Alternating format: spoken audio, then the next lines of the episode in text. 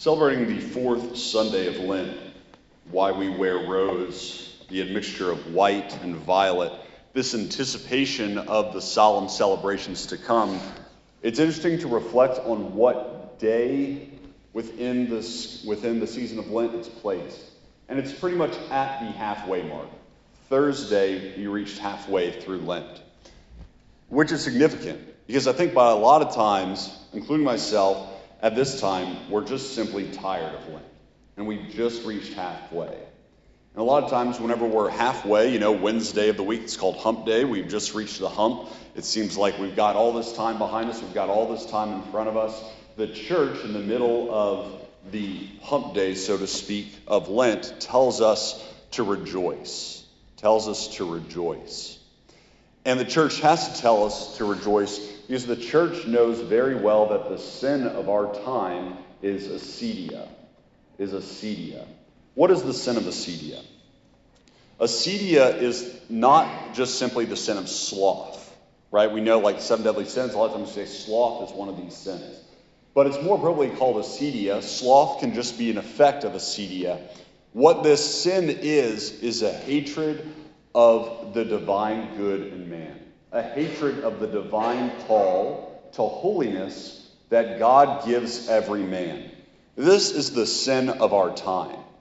It's the sin of our time, but at the same time, because it's the sin of our time, it shows that we have a culture that is incapable of hoping. Because as we heard in the gospel, unless you look at the serpent, as the Egyptians had to look at the serpent and so be raised uh, from their sickness. So we have to look at the Son of Man crucified so that we might be raised from the dead, so that we can rise from our own sinfulness. And so the most certain fact of life is that we have been bitten by the serpent. The most certain fact of life is that we have encountered death and that all man is deigned to die. Every man is going to die. It's the most certain fact of life. But our culture of acedia spits in the face of that fact. And so, because we reject God's call to take up our cross and follow Him, because we hate that call, we hate that God has come into our lives and said, the one way to salvation is the narrow road of the cross. We say, nope, there's got to be another way to joy. There's got to be another way to salvation. And so, what do we do as a culture? What do we do as a culture? Because we cannot remain in despair. We cannot simply say, oh, well, I'm not going to follow God, so I'm just going to remain in despair. What the culture does, and why acedia is the sin of our time, is that the culture builds a superficial cult of youthfulness. A superficial cult of youthfulness. Where we idolize the appearance of youth, we idolize fitness, we idolize makeup, we idolize Snapchat filters, we idolize this appearance of youth because with youth comes hope. With youth comes hope. Whenever we see a young person, we are immediately attracted to that young person. Whenever we see an attractive person, we are immediately attracted to that person. Why? Because with the attraction, with the youth, there's all this, uh, there's all this room for possibility, all this room for natural hope. But ultimately, because we have been bitten by the serpent, because all man is doomed to die, that hope, if it's just left in the natural sphere, is left to die. That hope will be left to doom. And so while the world tries to build up this superficial cult of youthfulness so that the world can kind of regain some sense of hope, and we, being in the world and sometimes of the world, participate in this cult, we try to simulate hope, but whenever we do that, we pump up our despair. We pump up how much we are tr- truly capable of hoping. Acedia is the sin of our time. And acedia is either manifested in sloth and just saying, you know what, I'm not going to pray. And I'm not going to do work either because I know that God is calling me to holiness and I don't think that I can respond to it. But oftentimes, in America, it's manifested in busybodiness. I know that God is calling me to be a saint. But you know what? I'd rather spend my time just simply being productive. I'd rather spend my time getting things done. but the state of my soul and bearing eternal fruit and growing in the virtues can be done away with. Because I have a whole world that's going to affirm how productive I can be and how much money I can make and how much fruit I can bear, even though it may not be eternal fruit. This is all the sin of acedia, and it's manifested in so many other ways, as in gossip. We gossip just so as to pass the time. We speak ill of those who challenge us to be holy because they're holy roly or because we hate that God has called us to that kind of holiness. We hate that we're going to have to look like that if God is calling us to holiness. Acedia has become the sin of our time, but acedia is not the last word. Unlike some, some of the, the, the vices work differently, right? If someone is struggling with lust and they're in temptation, they're in the room, they're struggling with lust, what that person needs to do is flee from it. Just get away, get outside. You know, let, let the wind touch your face. Come back, snap back into reality. But the way that acedia works is that whenever we're approached with it and it attacks us, if we try to run away from it, acedia is like a bully. It comes after us time and time and again. And so, what we need to do is stop and to simply set our gaze on the Lord and look again to Him because He alone is our hope. As we heard in the gospel, that we fix our eyes on the serpent who's lifted up in the desert. We fix our eyes on Christ crucified. And we notice the beauty of hope and what hopeful people look like. Because the one who has real hope has an eternal youth. They have the very youthfulness of God. G.K. Chesterton talks about how, though God is eternal, he is younger than all else.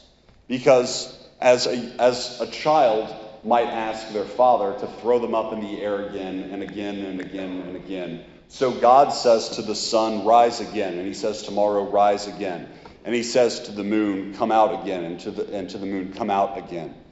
And so God has this eternal youthfulness to him because what comes with age, how someone ages, not just physically in the sense, but the youthfulness that we're attracted to, this age being despair, is disappointment. And the, the, the promise of hope cannot disappoint because the promise of hope rests upon the promise of God who cannot lie and who cannot disappoint. With real Christian hope comes an eternal youthfulness because where that youth comes from is God Himself, who's closer to us than we are to our very selves. Whenever I was in Brobridge, there was this lady named Miss Lorraine, and Miss Lorraine has, uh, has passed since. But she would always come to the old timers mass, the seven o'clock mass. And Miss Lorraine was just as old as everybody in the nursing home.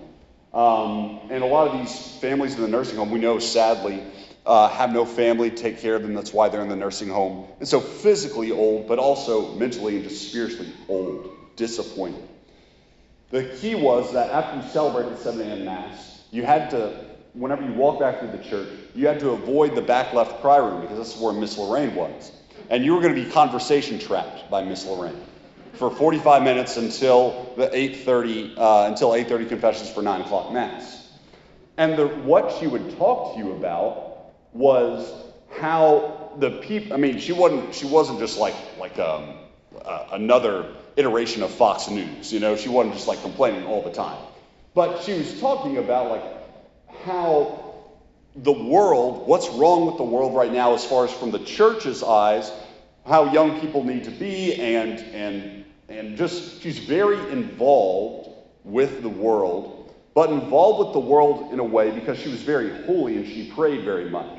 She had this sense of youthfulness and energy well into her late 80s because she was so concerned with the salvation of the world.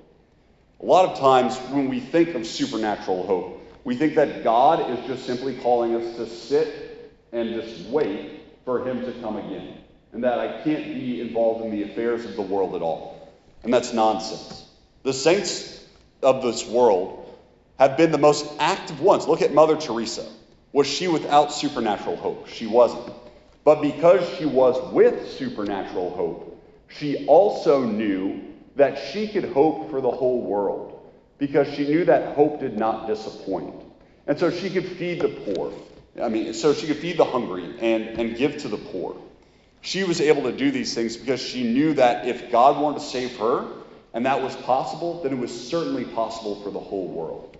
And so, what supernatural does, supernatural hope does, is that it infuses and enlivens our natural hope that we so much crave and desire whenever we participate in the superficial cult of youthfulness. What supernatural hope does is that it gives us this amount of youth and vigor for the Lord's will to where it makes us fully alive in this world because we can believe in the next. But then, supernatural hope as well does a lot of different things practically, right? It makes us relaxed and disciplined because, it, because we know that it will not waver. So often, whenever we have hopes in this world, they're always coupled with a great amount of anxiety and fear because we know how fickle those hopes are. But the character of supernatural hope is that we're always relaxed, but we're always disciplined as well. Because there's a big difference between hope and presumption. Hope knows that Heaven awaits. But I do have something to fear. Heaven awaits, but presumption says heaven awaits and it's already here, so I'm going to do what I want. Hope says heaven awaits and it is not yet here, and I fear the possibility of losing it. I fear the possibility of sin. Fear of the Lord always accompanies hope, and so is relaxed and disciplined. It is adaptable and ready.